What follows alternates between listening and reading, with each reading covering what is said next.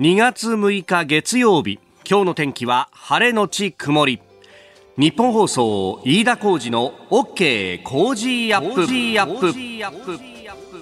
朝6時を過ぎました。おはようございます。日本放送アナウンサーの飯田浩二です。おはようございます。日本放送アナウンサーの新業一華です。日本放送飯田浩二の OK 工事アップ。この後8時まで生放送ですいやあの上柳さんのところでもね大きく扱っていましたけれどもあの金曜日の落語家さんが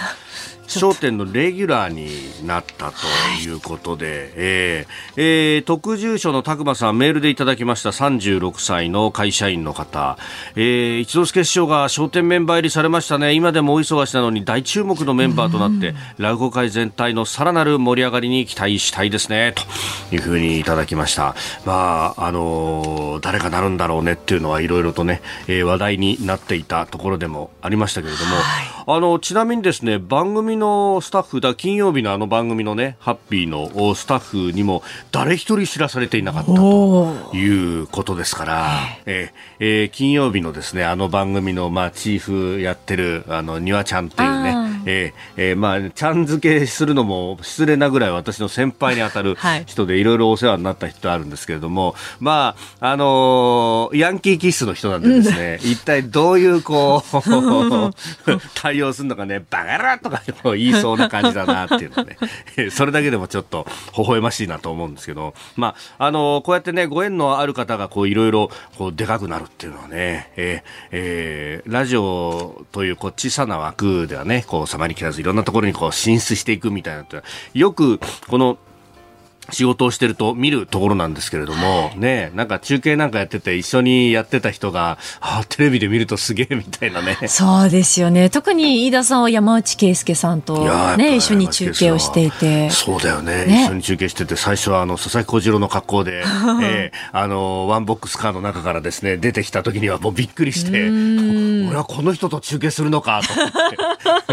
だって年齢も飯田さんと変わらない。そう、ほとんど変わらないですよね。そうですよね。そうそうそうそうそうやってましたんでね、いやそっからもう今やというねそうですよねすごいよねでもその後もさ結構あの演歌歌手の方中心に、はい、いろんな方とが中継に出演してくださってねあなたとハッピーはそうですねだからね、えー、新庄アナウンサーの時はそうですね。あの、うん、市川由紀乃さんであったりとか、あと純烈の皆さん。ああ、なるほど。そうだ、そうだよね。そうなんですよね。純烈の皆さんはどっちかというと、新業さんはスーツアクターの人とやるんですみたいな。あのね、あの、特撮作品にね、出演していた俳優の皆さんっていう、こう、私にとってもヒーローの皆さんっていう気持ちだったんですけれど。いや、それがね。ね本当だよね。いやいやいやそうそう。だからまあ、本当、いろんな人とね、こうやってきたんで、まあ、あの、せっかくだったらね、えー、我々のことも引っ張り上げてほしいなというね。そんな。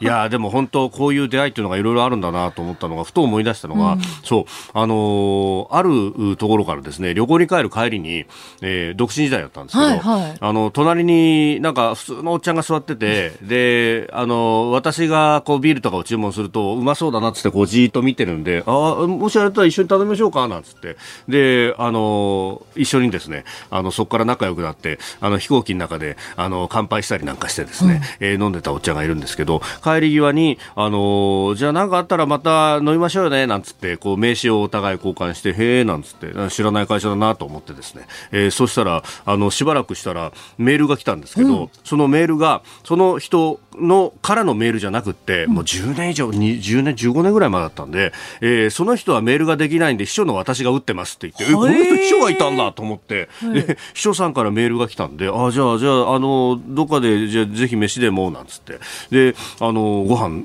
食べに行きますって言って、えー、この日のここに来てくださいって言われて、行ってみたら、なんか、神楽坂のものすごい料亭で、うわ、すげえって言って、で、そのおっちゃんはそのおっちゃんで、いやいや、私あんまり、なんかね、関西の人だったんで、あんまり東京じゃ店知らないんでね、勧められたところでここにしたんですわ。いやいや、そんな、あの、かしこまらないで足崩してください、なんつって。で、あの、うめえうめえっつって、あの、飲んで食ったらですね、で、その後、私ちょっとあの、東京じゃ常宿に泊まっとるんで、あの、遅らせますわ、とか言って、なんか、ハイヤー出してくれちゃったりして、えー、うわ、すげえって。何者だったんですか？なんかね、あの、有名な会計事務所のナンバー2かなんかで、すげえ金持ちの人で、びっくりしちゃって、いや、なんでエコノミークラスで横にいて、あの、普通の格好してる普通のおっちゃんだったんだけど、いや、そう、人は見かけによらないっていうのがあるんだなと思ってね。本当ですね。ね本当金曜日の落語家さんだって見かけによらないとか、もはや、笑点メンバーだからね。そうですよ。もうなんか。もう乱入なんてしちゃダメですよ、番組に。ダメダメ。ダメダメ。乱入とかさ、うん、なんか落語家なんつって言っちゃいけないよね、これはね。いや、だった。二人でどんな振りやってんだよ、ね。しかもこれ回収すると金曜日だから、きっとみんな聞いてる人も忘れてるよ、ね。かかりますからね、これ。まあ、何はともあれ、おめでとうございます。おめでとうございます。楽しみにしております。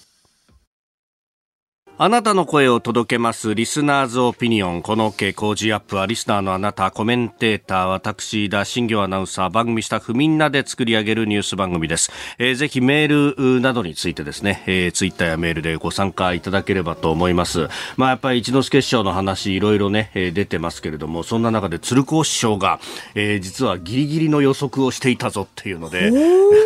一之輔土曜日に東京で講座あるらしいでっていうですね、ことを言っていたらしいというのと、えそしてその番組でなんかあの、ラジオネームでいろいろ遊ぶみたいな話があって、えー、番組も、あの、エロくいじられたらしいっていうね、えー、ここではあまり言わないちょっとこの時間からなかなか。しかもね、あの、男の保険に関わるような感じのね、えー、ラジオネームだったんで、うん、うるせえやいっていうね。まあ、どんな飯田さんでも私はついてきます。え本当に？ついてきますよ。嘘つけ。ええー、ニヤニヤして先輩についてきますよ。背中をどこまでも追いかけてきます。プレッシャーかけじゃないよ。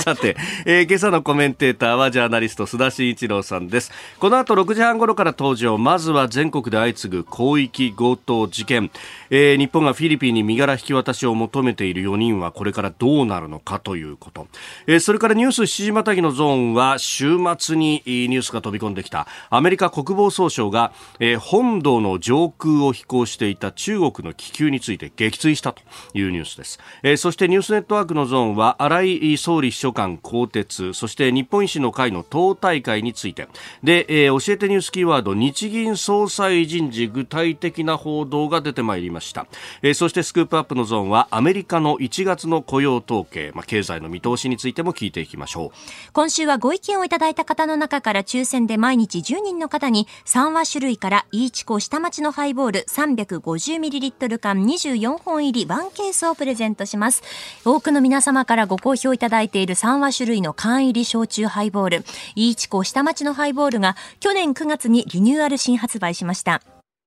厳選した大分県産カボスを使用したカボススピリッツの使用量を増量して、えさらにアルコール度数を7%から6%にすることで、より一層美味しく、飲みやすく、食事に合う味わいに進化しました。プリン体、糖質、香料、甘味料がいずれもゼロで、体にも優しいハイボールになっています。今週は3話種類から、イーチコ下町のハイボール、350ml 缶24本入り1ケースを毎日10人の方にプレゼントします。いいねいいですね。っていうね。たまらんですよ。下町のナポレオンですよ。えー、これね、あの、結構かぼすの爽やかな感じで、いいんだよ。そうなんです。すっきりしてね。いろんなつまみに合っちゃうんだよ、ね、合いますよ。ぴったりです。えプレゼントの応募、おはがきでもお待ちしています。郵便番号100-8439。ニッポン放送飯田浩二の OK Cozy up まで。えまた、 Cozy up の番組ホームページにもプレゼントの応募フォームがあります。こちらからも応募ができますので、ぜひご利用ください。えご応募は20歳以上の方に限らせていただきます。え詳しい住所、年齢を必ずお書き添えの上ご応募ください。ここが気になるのコーナーです。スタジオ長官隠しが入ってまいりました。えー、今朝はね、えー、紙面、一面トップを見ても、まあ、バラバラという感じであります。後ほど取り上げますけれども、アメリカが中国の偵察気球を撃墜したというニュースは、読売と日経が一面トップです。読売新聞、アメリカ、中国偵察気球を撃墜、えー、東海岸沖残骸回収分析へ、えー、中国強い不満と抗議。えー、日経はアメリカ軍軍中国偵察気球を撃墜大西洋上、え中国は対抗措置示唆高まる偶発リスクと、えー、いうことであります。まあ、中国側は、まあ、民間の気象を観測する、えー、気球なんだということを、まあ、言っていると、うん、いうことで、まあ、民間の撃墜するってどういうことだ？みたいなことをやってますが、まあ、ただ、アメリカ軍はいやいや何言ってんだお前ら全部見てるぞと、えーアメリカの本土だけじゃなくって、えー、中南米の方にも飛ばしてる人。いや、そうするとですよ、なんか正体不明の気球の話って、そういや、日本でもちょっと前にあったよなっていうね。あの、ちょうど宮城県のあたり、仙台の上空とかを、なんか、あの、飛んでいて、で、これが気象観測気球なんだという説と、いやいや、そうじゃないと、どっかから飛んできたもんだと、えー、いう、まあ、あの、気流に乗ってくると北朝鮮なのか、あるいは、どっか中国なのか、みたいなことが、そういう3、4年前ですかね。コロナよりも前だったはずなんですけど、ただこの番組で取り上げるかどうかっていうのをちょっと迷った記憶があるんで、そのぐらいの、ここ5年ぐらいの間になんか、あった気がするんですよね。あれもどうだったのよっていうね。まあ、そして本土にこれだけ飛ばしてるってことは同盟国に対してもとかね、アメリカ軍基地がたくさんある日本の上空は点々点と考えると、あれはっていうのもね、えー、いろいろと思うところでありますが、そんなことも出てくるんでしょうか。えー、それから朝日新聞、まあ、あの、結構ね、特集で一面を組むというところが今日は多いです。えー、朝日新聞一面トップ、熊本城復活へ挑む難題、崩れた石垣10万石、元のの場所、10万石かな、これは。えー、元の場所にと、えー、いうことで、熊本地震、まあ、あれでこう崩れてしまったね、こう石垣をどう直すんだと、熊本城、熊本のね、えー、一つ象徴的なところでもありまして、私も、あのー、発災から1週間ぐらい経ったところで、えー、入って取材をしましたけど、もう熊本城は、えー、外からしかね、えー、近くの駐車場からしか見ることができないというところだったんですけど、えー、結構市民の皆さんが見に来て、ああ、こんななっちゃってるんだ、なんてね、えー、ことをやっておりました。あのー、発災から5年の時に熊本市長とね、えー、電話をつないだあことがありましたけども、まあ、あの時も、いや、熊本城もね、石垣がだいぶ戻ってきたし、えー、観光でも皆さん来てほしいんですよっていうのをね、えー、言って、え、いたのを思い出すところでもあります。えー、それから毎日新聞はためらう娘にアメリカへ行け出国寸前空港で拘束という。あの著名なウイグルのですねウイグル人の経済学者のイリハム・トフティさんという方のお嬢さんの、えー、ジュハル・イリハムさんのこうインタビューというか取材の、えー、模様というものを一面トップで書いてます結構この新疆ウイグルに関しての人権に関する話だとかっていうのは、えー、毎日新聞は一面で、えー、書いてきたりすることもね、えー、結構多いんですよね。えーこれも結構読ませる記事であって、もう2013年の2月2日の出来事であったということで、えー、だから10年が経つというところですけれども、もう本当に出国直前の北京の首都国際空港で、えー、出国の手続きまで、えー、このジュハルさんは終えて、そして、えー、別のレーンに並んでいたお父様、イリハム・トフティさんが止められていて、えー、全部必要な書類も揃ってるのになぜいけないのかというふうに問う父の前で査官が、まあ、端末をチェックして電話をかけ、そして、えー、別室に連れて行かれると。で、えー、お父さんと一緒にジュハルさんも連れて行かれたんだけれども、えー、お父さんは行けないけど、あなたはどうしようか、あ自分で決めなさいと。行きたいならば行けばいいというふうに、え、言われて、まあ、あ結果、それが根性の別れに今のところなっていると、え、いうことのようであります、えー、最後のチャンスだろうあなたはずっとアメリカに行ってほしいと思っていたんだと。父にそう諭されたんだというあたりがこうね、えー、克明に描かれているというところなんですが、まああのーイリアム・トフティさんは大学の講義の中でですね、まあ、経済学者だということで、まあ、それをこう中心にしながらですね、まあ、穏健派の立場から、えー、漢民族とウイグル人の方々の相互理解というのを訴えていた方であのそのウイグルの独立だとか過激な思想でっていうようなあ人ではなかったんですけれどもそうした人までをもう拘束だとか弾圧をするというですねこの中国の手法というものをね、えー、まざまざと見せつけられるような記事で非常にこれは読ませる記事だなと思いました。一面からね、7面に、え、続くという感じで展開しておりますので、ご興味ある方ぜひ、えー、ご覧いただければと思います。この時間からコメンテーターの方々ご登場です。今朝はジャーナリスト須田慎一郎さんです。おはようございます。はい、おはようございます。よろしくお願いいたします。お願いします。さあ、まずはこの時間、全国で相次いでる一連の広域強盗事件について、いよいよ身柄が日本にというようなね、話も出てきてますけれども、これ、フィリピンからね、いろいろこう、指図をしていたということなんですが、ね、そこでとどまる犯罪なのかどうなのかっていうね。ねまあ、あの、この4人ね、はい、あの、がですね、まあ、特にルフィを名乗っていた渡辺裕樹容疑者ですが、はい、あの、フィリピン当局からビッグボスと言われていて、ビッグボス。あの、何かこう、トップリーダーみたいなね、えー、位置づけになってるんですけども、ただこのね、はい、えー、事件に関して言うと、この背景にはですね、はい、あの、どうなんでしょうね、あの、国境をまたぐね、えー、えー、日系の国際犯罪シンジケート組織があるんだと。まあ、ある意味でこうマフィアと言ってもいいんですけれども、えー、そういう組織があって、はい、えー、先ほど申し上げたルフィこと渡辺裕樹容疑者は、うん、じゃあそこでね、えー、その組織のトップを担ってるかっていうと、必ずしもそうじゃないんですよ。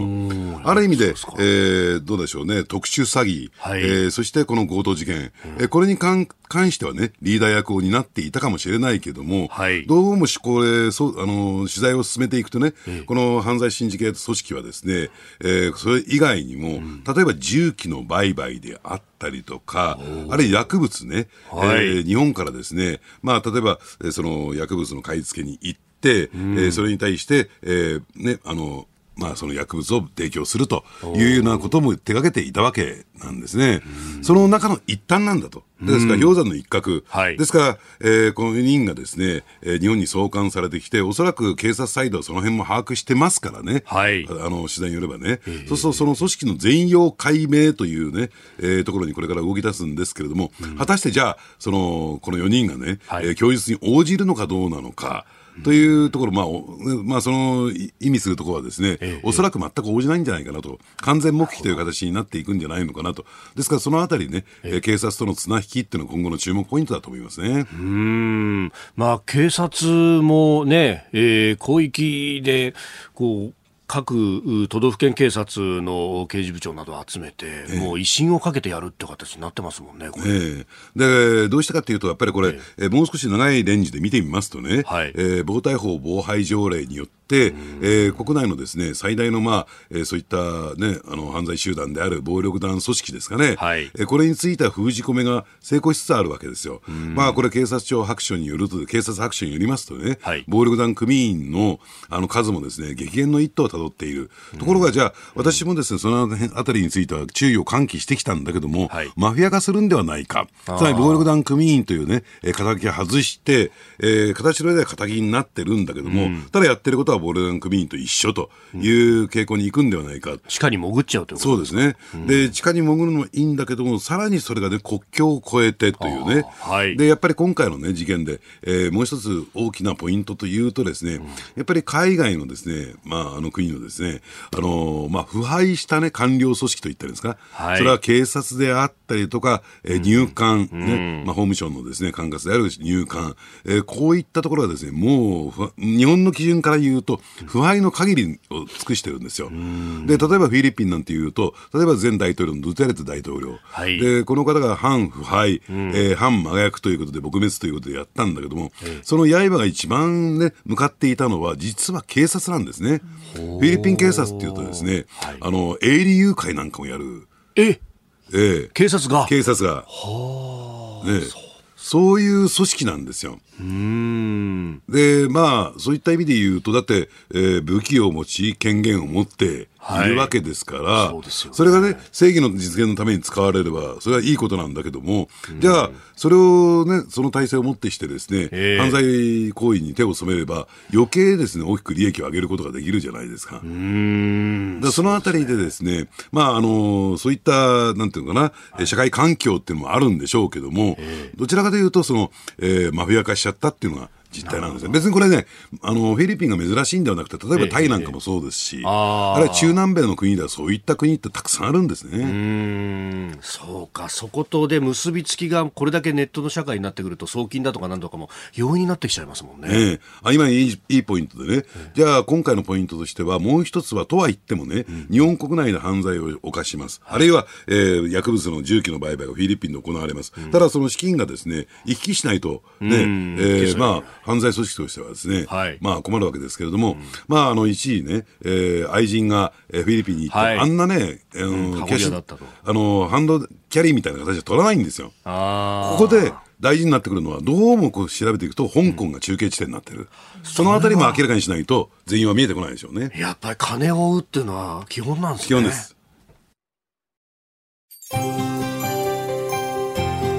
お聞きの配信プログラムは日本放送飯田浩司の OK コージーアップの再編集版です。ポッドキャスト YouTube でお聞きのあなた通勤や移動中に最新ニュースを押さえておきたい方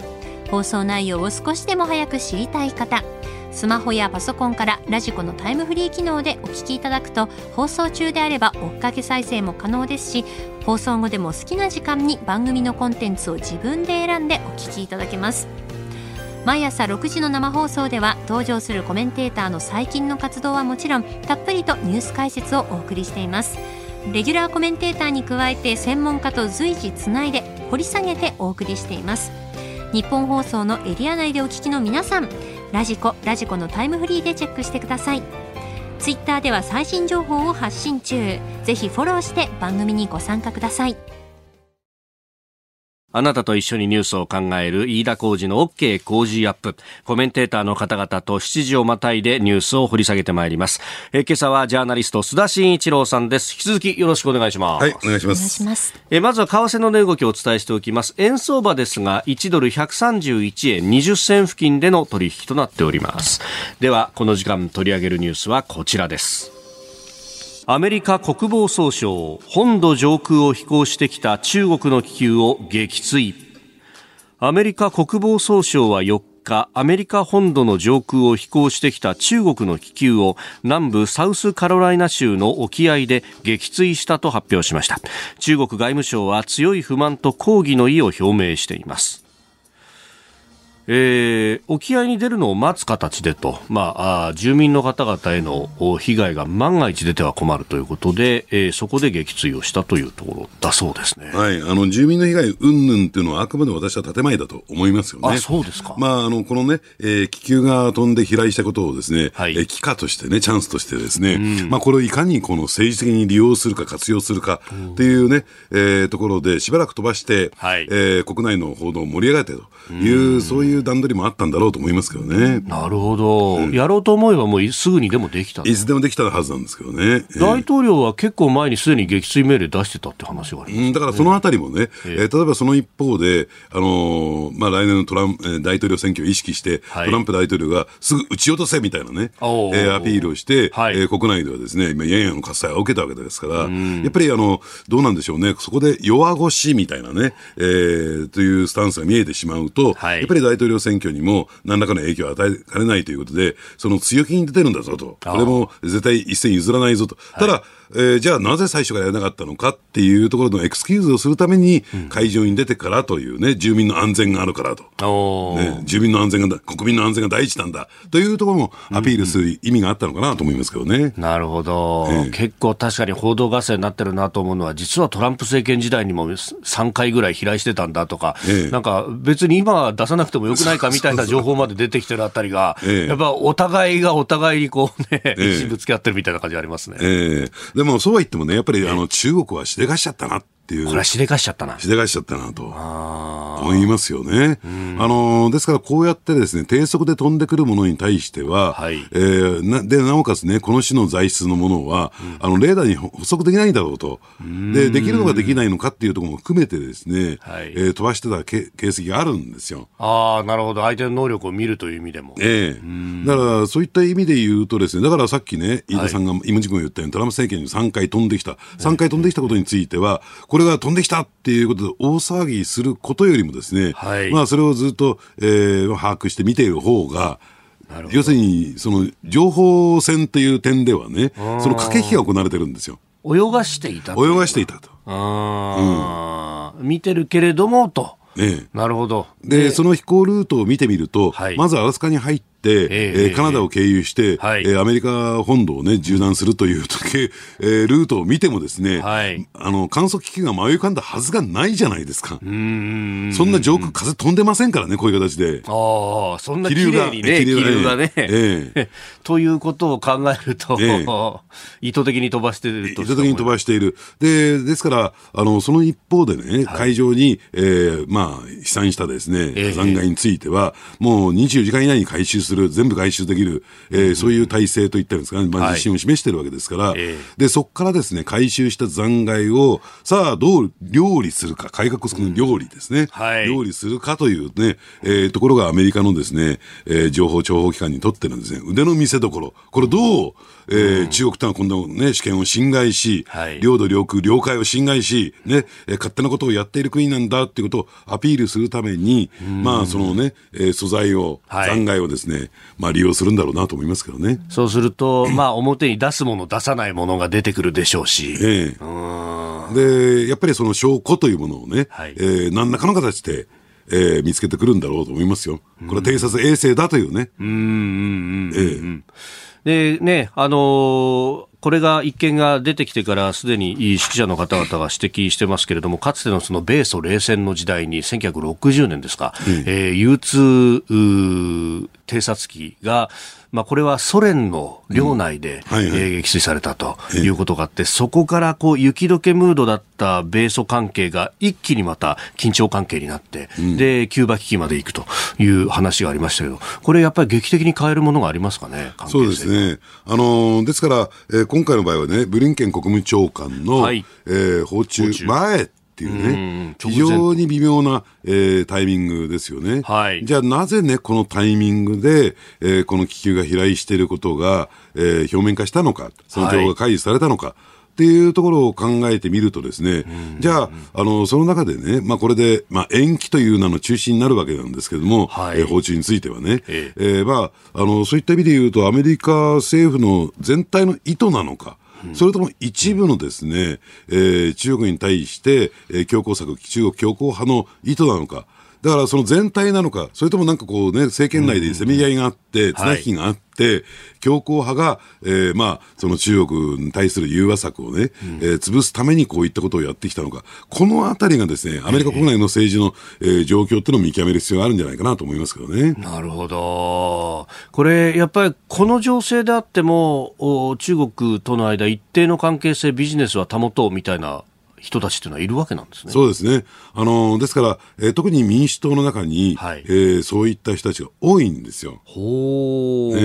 ー、確かにアメリカの議会は上下院ともにですね、えー、共和党、民主党ともにですね、えー、中国強硬派に傾いているけれども、うん、とは言ってもですね、やっぱり中国国、あアメリカ国内のあの政治勢力の中にはね、はい、やはり、えー、中国に対して融和的なというよりも、やっぱりあの中国系多いですからね。アメリカ国内っていうと。ああ、なるほど、ええ、アジア系の中でも、やっぱり中国系の人たちっていうのは多い。多いわけですから、ただですね、あの、どうもこれね、私、かねてからね、取材していると、はい、あの、本音ベースでね、例えば国務省の、えええー、まあ、職員なんかと、幹部と話をする、うん、あるいは軍部の幹部と話をするというね、うん、そうするとやっぱり、大カ論的な中国に対する危機感っていうのはものすごく強いんですよ。はあ、なるほどね。これなんか人種差別的になってるのかな、えーえーえー、それが根っこにずっとあるんじゃないかなと私は思いますけどね。うんそうすると、必要以上に恐れちゃったりとか、必要以上に強硬策に出たりとか、そういうこう誤算みたいなものが起こる可能性もありますか？そうですね。ですから、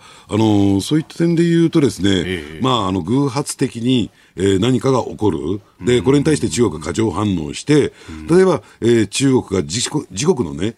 領海と、はい、えー、主張している空域、その上空の空域、大気圏までですね、うん、ここにですね、アメリカは偵察機飛ばしてるんですよ。ね、はい、でそれに対して、えー、何かこう撃墜するかのような動きが出てくる可能性もある。おお、そうか、こっちが撃墜されてるんだから、やるぞっていうふうに、うん、だってこれは我々の領海の上空じゃないかと、うん、領空じゃないかと。うん。でも国際法上は認められてもいないし。認められてない。だからあの航空の自由だってあるだろうと言って、ええ、軍用機を飛ばしに行く、ええ、いや、それは結構誤算が誤算を呼んでっていう可能性も考えなきゃいけないんです、ね、だからむしろ、その中国の今後の動きというのは注目だと思いますね。うん、うん改めましておはようございます。日本放送飯田浩二です。おはようございます。新業一華です。今朝のコメンテーターはジャーナリスト須田慎一郎さんです。引き続きよろしくお願いします。はいお願いします。えー、中国があ飛ばしてきた気球をアメリカが撃墜をしたというニュースをお話しいただいておりますが、えー、一方でそう、あのー、6時台にですね、日本にもなんか気球が飛んできてたよね、みたいな、ちょっとうろ覚えの話をしたら、新業アナウンサーが番組中に調べてくれて、えー、2020年6月17日の朝、宮城県内で謎の白い物体が上空を浮遊しているのが目撃されたと。で、えー、宮城県の危機管理担当者が、えー、地元紙の取材に答えて、今回の気球の写真を見て、あれ、この間見たあれと似てるぞと。いうふうにも言っていたと、さあさん、やっぱ日本上空にも飛んでった可能性あるんですかね。あの当然ね、アメリカに飛ばすということは、はい、例えば米軍基地がある日本に飛ばしてても、何ら不思議ではないなと。私は思いますけどね、あのただどうなんでしょうね、このあたりについてもね、さっきの話じゃないけれども、もともと、えー、把握はしてたんだけれども、ええ、ただその向こうのね、動き、出方を見るためにですね、え見て見ぬふりをしていた可能性は私は強いんじゃないのかなと、これが1点目。で、こういったケースでね、最近になって、はい、今まで知らなかったわけじゃないんだけども、え、これを政治利用しようというかですね、表面化させることによって、えー、中国に対する何かこうプレッシャーをかける材料にしようというね、動きってもう一つは中国の海外警察。海外警察署みたいなの、はい。えー、あれ、もですね、実はここへ来て最近ね、明ら例えばスペインのあの、うん、調査団体が明らかにしたわけじゃなくて、はい、分かってたんですよ、実を言うと。みんな知ってはいた。みんな知ってはいたんですよ。あまあ、みんなっていうよりもね、えー、関係者は。インテリジェンスの関係者インテリジェンスの関係者は。ただそれをね、えー、はい、ね、あの、知らないふりをして、じゃあどういう行動を取るのか。えー、誰と接触をするのかっていうところをですね、やっぱり情報収集する。まあ、それは公安的な手法ですからね。常識なんです、それが。なるほど。これ潰しちゃうよりは泳がせといた方が情報がより取れるぞと。ええ。で、それをなぜね、ここへ来てそのカードを切り始めたのかっていうね、うん、その背景を考えるべきじゃないかなと私は思いますよ。ああ、これ、やっぱりアメリカは腹くくり出したってことなんですか？いや、ですから、そういった意味で言うと、はい、やっぱり中国包囲網をさらに強化するというね、うん、えー、そういうですね、方向性。で、要するにアメリカは中国との融和策に動いて、はい、わざわざ、その外交トップのですね、国務長官が中国へ行こうとしていたのに、えーそね、それを潰したのは中国じゃないかと。この融和ムードを、友好ムードを、えー、ぶち壊したのは中国だろうと。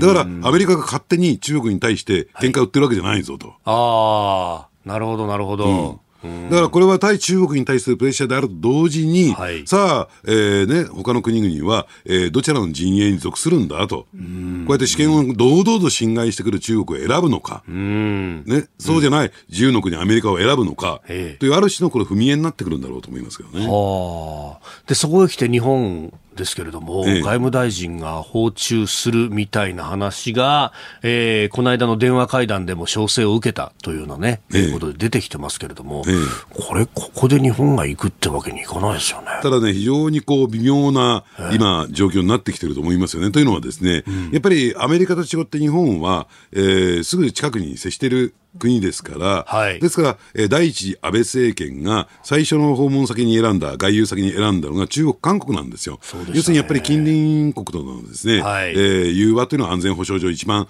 えー、大事だと。ででも、当時と状況が変わってきてるわけですから、はい、果たしてその考えがね、えー、ねこの世界情勢の中で通用するのかどうなのか、さあ、日本としての、つまり地理的に、あるいは、えー、地政学的にですね、アメリカと違う状況に置かれている日本は、どういうね、独自、えー、外交安全保障策を打ち出してくるのかっていうのが厳しく問われてくると思いますね。でも、なかなかその米中の狭間で動くっていうのが難しくなってきますか、この先。えー、ただそうは言ってもですね、えー、まあ、えー、ね、西えー、西太平洋のですね、はい、えー、まあ、言ってみれば、えー、キーカントリーになってるわけですから、ね。えー、ですからこれから、えー、成長著しいアジア太平洋地域のね、はい、えー、まあ、あのー、北側としては日本、南側としては、えー、オーストラリアがね、はい、ある種こうか、要石になってくるわけですからね、そのあたりでやっぱり日本としての独自外交っていうのは必要になってくると思いますよ。うん。まあ、これ、この情勢の中でね、えー、今週はフィリピンのマルコス大統領がいらっしゃると、はい、ここでどういう話するか、どういうメッセージするかみたいなことも結構重要になってくるかもしれないですね。そうですね。で、加えてフィリピンはですね、はい、えー、米軍基地の拡充というね、はい、えー、ところで合意してるわけですから、アメリカとの間でね。うん、じゃあ、それを受けて、じゃあ日本とは、えー、どういう関係性を、もちろんフィリピンサイドとしてはですね、はい、あの、経済支援というところを、えー、強く求めてくるんでしょうけれども、はい、じゃあ、その安全保障上、えー、まあ、特に南シナ海ね、うん、えー、の関係で、えー、どういうね、あの関係を構築するのかっていうところが非常にですね、大事なタイミングになってくると思いますね。うん。政権が変わったばっかりだからこそっていうところありますかね。そうですね。で、もともとマルコスね、はい、えー、さんのですね、えー、えー、お父さんですかね、はい、えー、とはですね、かなり親しい関係に日本はありましたからね。うん。その辺のパイプも使いながら。はい。えー、アメリカ国防総省が中国の気球撃墜というところから東アジア情勢についてもお話をいただきましたおはようニュースネットワーク。取り上げるニュースはこちらです。岸田総理大臣が荒井正義総理秘書官を更迭。岸田総理大臣は4日同性婚や LGBT など性的少数少数者について差別的な発言をした荒井正義元総理秘書官を更迭しました。後任には経済産業省秘書課長の伊藤貞則氏を充てるとしております。えー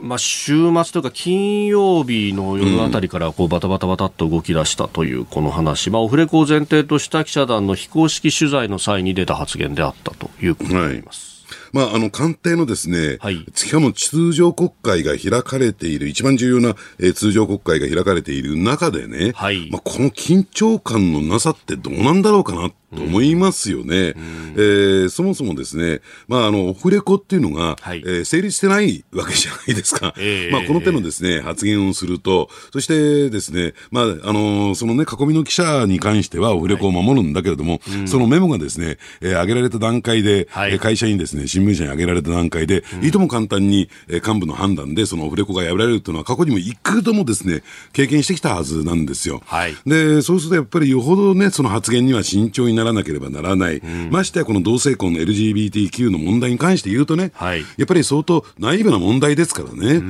あのこの子に踏み込んだ発言をするとなると、相当リスクがある。はい、それが、えー、正しいか正しくないかじゃないんですよ、うんうん、そのあえてここでリスクを取りに行く必要があったのかどうなのかという私は問題になってですね、はい、よほどこの緊張感のなさっていうのが、今、岸田官邸の、えー、一番の大きな問題点じゃないかなと思いますけどね。うん。この危機感の部分ね、本当、支持率の問題であったりとか、ね、もっともっとピリピリしてるのかなと思ったら、そうでもないんですかね。そうなんですね。うん、で、なおかつですね、やっぱり、えー、これも週末にですね、更迭を、えー、即座に決定したというのも、はい、もう野党がですね、うん、あの、週明けの、えー、国会、はい、これ一色になるぞというね、えー、ことをですね、例えば安住淳、えー、国対委員長あたりがですね、はい、盛んに発信してるんですよ。すでにね、えー、ツイッターだとか、あるいは記者団の取材にも答え、うん、ぶら下げに答えてね、うん、だからそういった点で言うと、このまま放置すると、えー、要は、えー、国会でこの問題で、えー、吸ったもんだなって、それで追い込まれて、えー、更迭を決定したとなったら、はい、やっぱりこの政権の受けるダメージは大きいということで、もう間髪入れずに更迭したんですけども、その、まあ、どうなんでしょうね、ダメージコントロールとしてはとりあえずやった形にはなってますけれどね、はい、まあ、あの、要するにこういった、秘書官が、例えばですね、えー、概要に首相の、えー、概要にくっついてってお土産買ってきたりですよ。で、それが、はい、えー、なぜ漏れてるんだと、その情報が。で、あるいは、そのね、首相秘書官がこういった問題発言をすると,、というところを考えていくと、ちょっとっていうか、かなりおかしいですね、今の官邸は。いや本当、総理云々じゃなくて、その周りの方々がこうして話題になってしまうというのは、ね、総理としても頭痛いというか、何してんだよみたいになっちゃいますよね。ねで、加えてですね、もう一点も、えー、まあ、これもですね、こっちはメディアが全く報じ報道しようとしないんですけれども、うんうんうん、あの実はこの番組で私何度か申し上げましたかね、はい、えー、防衛増税、えー、防衛増、事実上の防衛増税を決定づけるですね、はい、あの財源確確保法っていう、うん、まあ、法案っていうのがあるんですけれども、はい、実はこれがですね、うん、日切れ法案の形で出てきそうになってたんですよ。どういうことかというと、えー、これは予算関連法案ですと、はい、予算関連法案だから、年度内に予算が成立するのと同時に、この、ね、財源確保法というのも成立させておかないと、予算が執行できません。というのが日切れ法案なんですね。ですから、3月末というね、はい、えー、一つの期限を区切って、これを審議しろという形で出てこようとしたんだけども、ど。う考えてもこれ、日切れ法案じゃないんですよ。えー、えー、えー、そうですね。今やんなくたっていいだろうと、これはと。別に増税の期限、期日については、あの明言してるわけじゃないですよね。ないですし、うん、それ以外のところだって、うん、えー、何も今決めなくても、うん、えー、ね、あの要するにね、まあ、なんでしょうね、予算が成立した4月以降にこれを決めてっても、はい、何ら、えー、予算の執行上問題起こらないはずですから、うん、でこれに対して自民党内も、あるいは野党も猛烈に反発してね、えー、まあこの、えー、荒井秘書官の更迭問題だけではなくて、はい、えー、先週末に開かれた、えー国ね、国会対策委員長会談においてはですね、うんうん、これが大問題になってたんですよ。要するにこれに対する、つまり財務省にいいようにやられてるじゃないかと。はいね、これ財務省が知恵つけて、いや、騙してと言ったのかな、えこれ、ヒゲレ法案ですよみたいな形で言って、そのまま額面通りにね、政府が受け止めちゃったから、ヒゲレ法案という形で出そうとしてんだけども、お前たち何考えてんだみたいなところで、これをもし強引にご領出するんだったら、以後の国会にて全部白紙問撤回すると。国会審議応じないとまでになったんですよ、野党と。与党との間で、まあ、自民党との間でね。で。はい、で、実はこっちの方が大きな問題で、うん、で、自民党内からも同様の指摘があって、はい、結局ですね、このヒゲレ法案扱いはしなくなったんですよ。ああ、そうだ当たり前ですよ。だってそんなヒゲレ法案でもなんでもないんだから。そうですよね。まあ、あの、ね、え結構こうテーマの似たもので法律を作るってなると束ねるっていうね、うん、でまあ、予算に関連するからって言って全部一緒にしちゃうけど本来は別々に審議すべきものですもんね。えですから、この重要な事実上の増税を決定づける財源確保法案というのを、今言われたように、えー、束ねてね、えー、どさくさに紛れて成立させようと、はい、でこれはもうばれてるんですよ、その手口は。うん。でそうですよね、えー、でこれがこれもですね週明けの国会で大きな問題になりかかった。これも撤回なんですよ。ああ、これも撤回された撤回されたんです。事実上の。うんだからそういった点で言うと、ええ、もうやることなすこと、えー、全部ですね、なんていうかな、えー、煮崩れ状態に陥っているのが実態なんじゃないかなと思いますね。だから相当の危機ですよ、はっきり申し上げて。おそらく今日以降ですね、メディアはこの、えー、秘書官の更迭問題ばっかり取り上げますけども、そ,、ね、それ以外のところでもね、相当今官邸が、えー、大きく揺らいでると。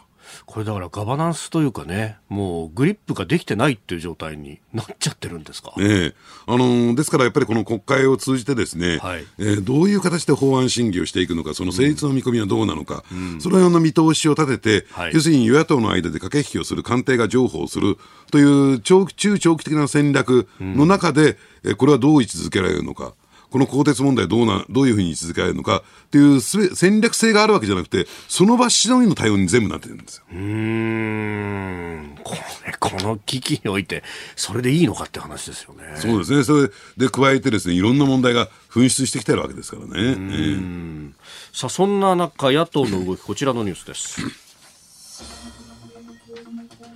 日本維新の会が党大会を開催。日本維新の会は昨日大阪市内で党大会を開き次期衆院選で野党第一党を獲得し今後3回以内の衆院選の間に政権獲得を成し遂げると明記した今年の活動方針を採択しました。4月の統一地方選挙では全国の地方議員を現在の1.5倍600人以上に増やすことを目標に定めております。えー、去年の8月に松井前代表の後継として、えー、馬場伸幸代表が就任して以降初めての党大会ということになっております。うん、あのー、ですからそういった意味で言うと、うん、まあ、馬場さんというとどういう人なのかって、まあ、繰り返し説明しますけれども、はい、えー、日本維新の会にですね、ええ、大逆風が吹いて、うん、あらかた国会議員が落選してもですね、この人だけは当選する。うん、まあ、それだけですね、地元堺の、はい、えー、まあ、えー、支援団体ですからね、後援会組織が盤石なんですよ。支持されてるんですよ。はい、選挙にめちゃくちゃ強い人。ドビーター踏んできた人。それで、それがゆえにですね、この統一地方選挙の重要性っていうのを熟知している。熟知しているからこそですね、やっぱり、えー、日本維新の会というと、やっぱり活動量がすごく多いんですね。うん、ですから、あの、国政選挙で、なんか名前が知られたやつが出てきたとかね、あるいは府知事選挙、あるいは市長選挙で強いねというのも、何があるかっていうとですね、やっぱりそういった日頃動き回っている、はい、えー、ね、府会議員であるとか市議会議員がいるからこそ活動量が多くて、やっぱり、えー、有権者のニーズを吸い上げて、それを実現していく実行力があるからこそ、うん、えー、維新の会っていうのは強いと言われてるんですよ。だから、やっぱり統一地方選挙でこれだけ力を入れてるし、ですから、えー、1.5倍になる600人ですか、はい、えー、についてはですね、えー、まあ、あのー、それを設定したっていうのもですね、やっぱり馬場さんの強い意向が示されてると思いますね。ただ、このね、言ってみれば統一地方選挙の中でやっぱり注目すべきは、はい、えー、大阪府知事選挙と、えー、大阪市長選挙なんですよ。もう圧倒的に強いですから。あえええー、府知事選の方は現職の吉村博文さんと、そして共産党の元参院議員の辰巳幸太郎さん、えー、そして報道されているところでは、あの、大阪芸術大の客員准教授の谷口真由美氏も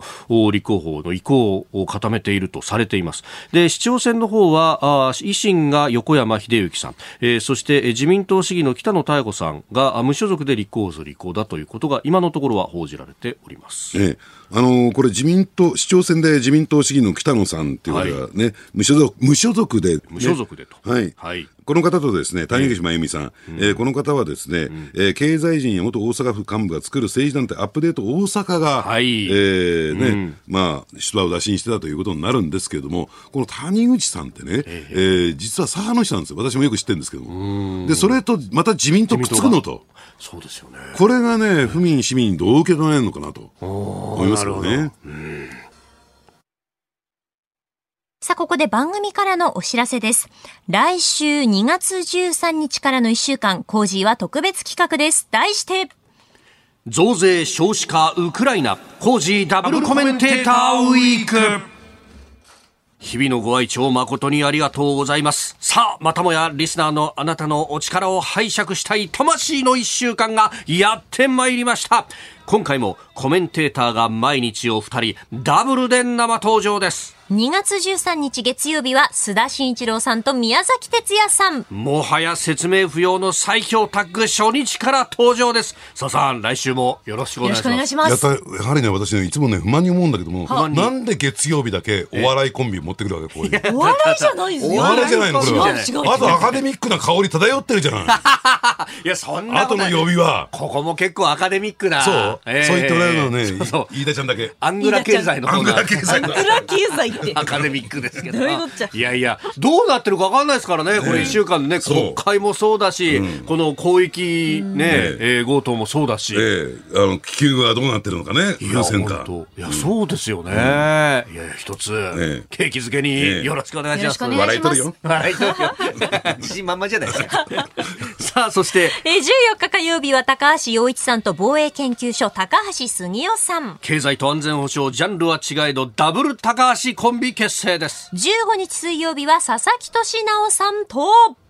もう一人えー、佐々木さんとのコンビ後日発表となります。Coming soon! 16日木曜日は野村修也さんと飯田康之さん。経済から法律まで何でもござれの万能ペア2度目の合体であります。えそして最終日17日金曜日は筑波大学教授東野敦子さん。そして峰村健二さん。ウクライナから東アジアまで安全保障をとことん掘り下げます。えさらに6時40分過ぎからの黒木瞳さんの朝ナビには、はい、ゲストとして、うん、作詞家プロデューサーの秋元康さんが毎日登場です。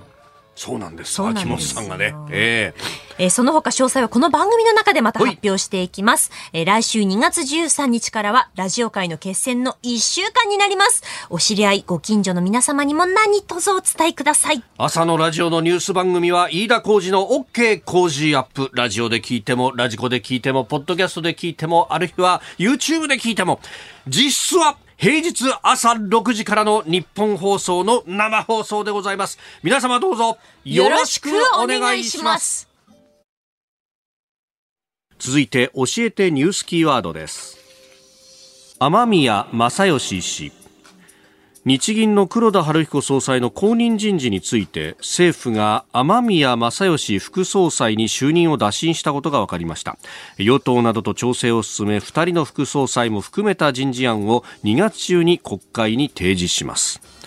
日経が今日一面でこれを報じてきたということで、まあ、人事についてっていうのは分からないですけれども、もともと有力だって言われた人ですよね。まあ、最有力だと私は見てましたしね。で、なおかつどうしてかっていうと、別にこれ当たるとか当たらないとかじゃなくて、はい、えー、一番ですね、オーソドックスで順当な人事なんですよ。まあ、改めて言うまでもなく、日銀総裁の任期っていうのは1期5年です。通常は1期だけでやるんですが、今回は特例で、えー、黒田さんはね、2期まで務めたんですけれども、うん、で、1期5年で、えー、っていうことと、で、そしてもう一つはですね、はい、えー、財務省の、えー、事務次官経験者と、はい、えー、日銀プロパーが、えー、助け分けで交代交代で就任するというのがある種のこの慣例なんですね。はい、で、どちらもですね、やっぱりその総裁ポストって手放したくありませんから、うん、妥協した部分がこの助け分け人事になったわけなんですよ。はい、そうすると、えー、次は間違いなく日銀ですねと。えー、で、そうすると、まあ、順当にいくと、副総裁がそのまま繰り上げ、繰り上がりになるというのが一般オーソドックスなんですけれども、はい、ただ今回の場合ですね、年次が一期違う中曽さんっていうね、はい、えー、方がいらっしゃっで、まあこれも人も副総裁、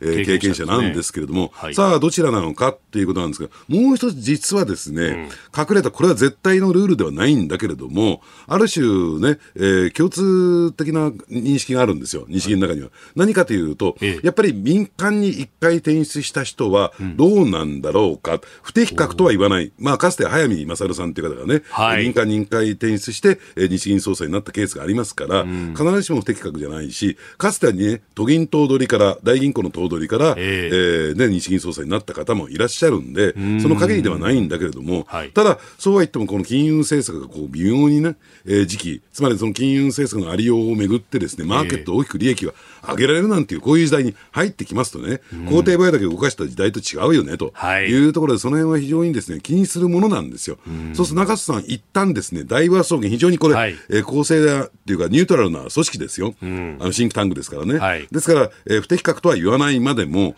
とは言っても一貫民間に行ったよね。これが1点目。で、2点目としてはですね、この雨宮さんという方は、はい、この20年間にかけてですね、金融政策一筋なんですよ。ずっと企画部門にいた人で。ですから、はい、この異次元の金融緩和についてもですね、実は黒田さんの下にあって、全部その、えー、仕組みをですね、まあ、言ってみ寄せ木細工のような、この異次元の金融政策っていうのを決めたのが、この雨宮さん。だから雨宮さんがつくというのは妥当だと思いますね。なるほど。ここだけニューススクープアップのコーナーです。えー、この時間最後のニュースをスクープアップアメリカ1月の雇用統計前の月より51万7000人増加。今月3日アメリカの1月の雇用統計が発表され農業分野以外の就業者数は前の月より51万7000人増加。市場の予測を大きく上回りました。また失業率は3.4%でおよそ53年ぶりの低い水準となっております。えー、労働省が発表しましたけれども失業率も 3.4%53 年ぶりの水準と。これだけ見るとなんだか景気良さそうに見えますね。ね いい景気っていうのは続いてる持続してるんだろうなと思いますね。でその背景にあるのは、はい、やっぱり大規模な財政出動と、えー、企業の旺盛なですね、えー、投資といったんですか事業拡大と考えてもらっていいと思いますね。ですから、えー、そういった企業のですね資金需要と、はい、えー、政府のですね財政出動を見ていくとですですね、えまあ、あの、かつてはね、それがあまりにも大きくて、インフレ基調を強めてたんだけども、はい、それが利上げによって少し収まってきたものですから、そういった点で言うとね、はい、いい方向に、つまり、えー、失業率は低いままで、えでしかも景気が持続しているという点ではですね、いや金融政策うまいなと思いますけどね。あまあ、そのね、財政出動に関してっていうと、コロナ対策で、まあ、相当こう、どーんと、それこそ、おほぼ国民全員に、えー、小切手を配るというような、ね。えー、こともやってきたというのがありましたけれども、まあ、ある意味、それがインフレも呼んじゃったってところはあったんです、ね、そうですね。で、加えてバイデン政権の場合はですね、はい、えー、気候変動対策で、これまた巨悪な財政出動を行いましたんでね、はい、えー、そういった点で言うと、要するに企業の、うん、えー、非常に旺盛な、えー、資金需要とですね、えー、えー、国の財政出動によってですね、マネーが溢れ返ってたと。だこれをなんとか吸収しないと、はい、要するにこのハイパーインフレは収まらないよということで、利上げをしていく。ただ、利上げをするとですね、景気失速しますから、そうですよね。で、そうすると失業率も高くなってくる。はい、この辺のバランスを取りながら、どういうふうに利上げをしていくのかと、FRB はどう、えー、金利政策をですね、コントロールしていくのかっていうところが問われていたんですけれども、はい、それも非常にうまくいったのかなと私は思いますけどね。先月のあの FOMC、先週か FOMC がありましたけれども、うん、まあそこで、えー、利上げの幅は縮小させて0.25%の利上げ、はい、で、えー、パウエル議長はただまだ利上げは続くよということをアナウンスしてますけれども、ええ、こううまいこと利上げを減速させつつというのが、えできるようになってきてるわけです、ええ、あのー、景気をですね、極端に冷やすことなく、で、それは、えー、統計上はですね、失業率で見えてくるわけですよね。雇用統計なんかで見えてくるわけですよね。はい、で、その一方で、えー、まあ言ってみればですね、旺盛な資金需要を、ええ。えー、どう抑えていくのか、これを抑えるための利上げなんですけども、その両方のバランスをとって、あまり、えー、利上げしちゃって資金需要を抑え込んでしまうとですね、結果的に失業率が高くなってしまう、雇用統計が悪くなってしまうという、そういうことになります。そうならないようなさじ加減が必要だったんですね。うん。これでアメリカがこう利上げを続けているというところで、日本がこう金融緩和で、えー、利率ほとんどないというあたりで、うん、日本も上げるべきだろうみたいなものが、で、これだけ物価も上がってるんだからみたいなことが出てきますけれども、ええ、これがまたね、先ほどのニュースの日銀の政府総裁人事とも絡んで、どうなっていくと思われますいや、だからそのあたりがね、ええ。えー、非常にそういった指摘っていうのは、センスの、全く意味がない、とんちんかな指摘ですよね。うん、どうしてかっていうと、じゃあ日本の今資金需要どうなってるのか、はい、企業ほとんど借り入れしてないんですよ。あのむしろ内部留保を貯めているという状況。はい、財政出動もすっかすかじゃないですか。うん、えー、今年度の第一次補正予算は2兆7000億しか出してないんですよ。はい、ね。で、そこを考えると、資金需要が全くない中で、これ利上げ踏み切ったらどうなるのかと。日本経済壊滅しちゃいますよ。クラッシュしちゃいますよ、これ。景気がどん底に落ち込みますよ。そうですよね。だからそんな指摘をしている、はい、えー、のがですね、まあ、まあいいですよ、外部でね、そういった指摘をするエコノミストや経済評論家いてもいいけれども、内部でね、えー、そんな主張をするなんていう、で、一部の国会議員、そういうこと言い出してるわけですから、自民党の。うん、そうですよね、えー、あなたは日本経済を壊滅させたいんですか？というね、いうことなんですよ。今やるべきは、アメリカに学んで、やっぱりね、はい、えー、企業がたくさんお金を借りられるような、うん、そういう環境を作り、はい、で、そうするためにその読みとして財政出動するというのが、うんこれは要するにアメリカの、ね、から学べる唯一のことだと思いますけど、日本がね、利上げをすることじゃありませんよ、ここは。うん。その財政出動もね、補正予算でもお何十兆も積みましたみたいなことをこう言うけれども、ええ、ほとんど基金になってて、実際出てきてるかどうか分かんないですよ、ね、使いにくいんですよ、使いにくくすることは、ええ、あの29兆2000億のね、はい。えー、真水ベースでね、ええ、あの補正予算の中身だったんだと、まあ、これは財務省がね、はい、意図的に使いにくくしてるわけですから。うん使ってほしくないんですか？使ってほしくないんですね。つまり、えー、これ、これをですね、余ってれば、はい、えー、次の補正だなんでに使えるじゃないですか。ああ、なるほど。なるほど。剰余金って形で。えー、じゃあもうなんか それ、幻みたいなもんでええ、かなりの部分っていうか、数兆円規模がもう幻ですよ、これ。いや、あ使えると思って手を出すと、そこには何もなくて、どんどん逃げていくみたいな。はいはい。それじゃあ補正やる意味がないですよね。そうだから、そこは政治力なんですだから29兆2000億積んだんだから、うん、それはスムーズに、だからこれ効率よく使おうとかね、はい、将来に向かっての、ね、投資にしようとか、考えなくて景気対策なんだから、うん、使えばいいのよ。使うだけで結局なるんだから。そのチャンスが巡ってきてるんだから。ねね。そこをやっぱり政治の力で、えー、財務省を解き伏せてほしいなと私は思いますけどね。うん。この辺っていうのは、やっぱり官邸のリーダーシップってことになってくるんですか？そうなんだ。その官邸がね、と頼りない財務省にいいようにされている。だからやっぱり、えー、官邸だけじゃなくて、はい、えー、政府与党ないからね、そういう声を上げていくべきだと私は思いますけどね。うんまあ本当、今年あの IMF などの予測を見ると、ヨーロッパやアメリカはちょっとやっぱり景気が落ち込むんじゃないかということが言われてますよね。ええ、これ、外需頼みの日本だと、ちょっと辛くなってきますよね。内需ちゃんとやらないと。そうです。まあだから、やっぱりあの景気を拡大しようとしたら、はい、えー、やっぱり GDP の5割強を占めている個人消費、これを拡大しないとですね、持続的な成長できないわけですから、それをどう喚起していくのか。つまりさっき申し上げたようにですね、はい、企業が生産活動をしないっていうことは、えええー、要するに、えー、個人に対して所得が増えていかない、減っていくっていう状況ですから、やっぱり企業が大きくね、生産活動できるような、うん、えー、要するにそういう環境を作る、そのためには財政出動をしっかりやって、うん、ね、えー、景気を上向き加減にして、えー、企業が投資をしようというね、投資意欲といったのかな、えー、こういったことがですね、出てくるような、そういう環境、だから処方箋あるんだから、これやればいいんだから、なんでやらないのかっていうのが一番の。ねえ。ええそこまで行ってようやく賃金も上がるぞっていうところに、マインドとしてなってきますよね。いくらですね、ええ。えー、経団連続いて賃金上げの賃金上げの決意叩いたって、はい、だって内装で触れないんだから。そういうことですよ、ね、岸田さんかん、少しは物事考えろよと言いたくなりますよね。うん。えー、スクープアップのコーナー、まあ、アメリカの経済の話から日本経済についてもお話をいただきました。あなたと一緒に作る朝のニュース番組飯田浩司の OK コージーアップ日本放送の放送エリア外でお聞きのあなたそして海外でお聞きのあなた今朝もポッドキャスト YouTube でご愛聴いただきましてありがとうございました。飯田浩司の OK Cozy up 東京有楽町ニッポン放送で月曜日から金曜日朝6時から8時まで生放送でお送りしています。番組ホームページでは登場いただくコメンテーターのラインナップや放送内容の原稿化された記事など情報盛りだくさんです。また公式ツイッターでは平日は毎日最新情報を配信中。ぜひチェックしてみてください。そしてもう一つ飯田浩二アナウンサーが「夕刊富士」で毎週火曜日に連載中。飯田浩二の「そこまで言うか」こちらもぜひご覧になってください。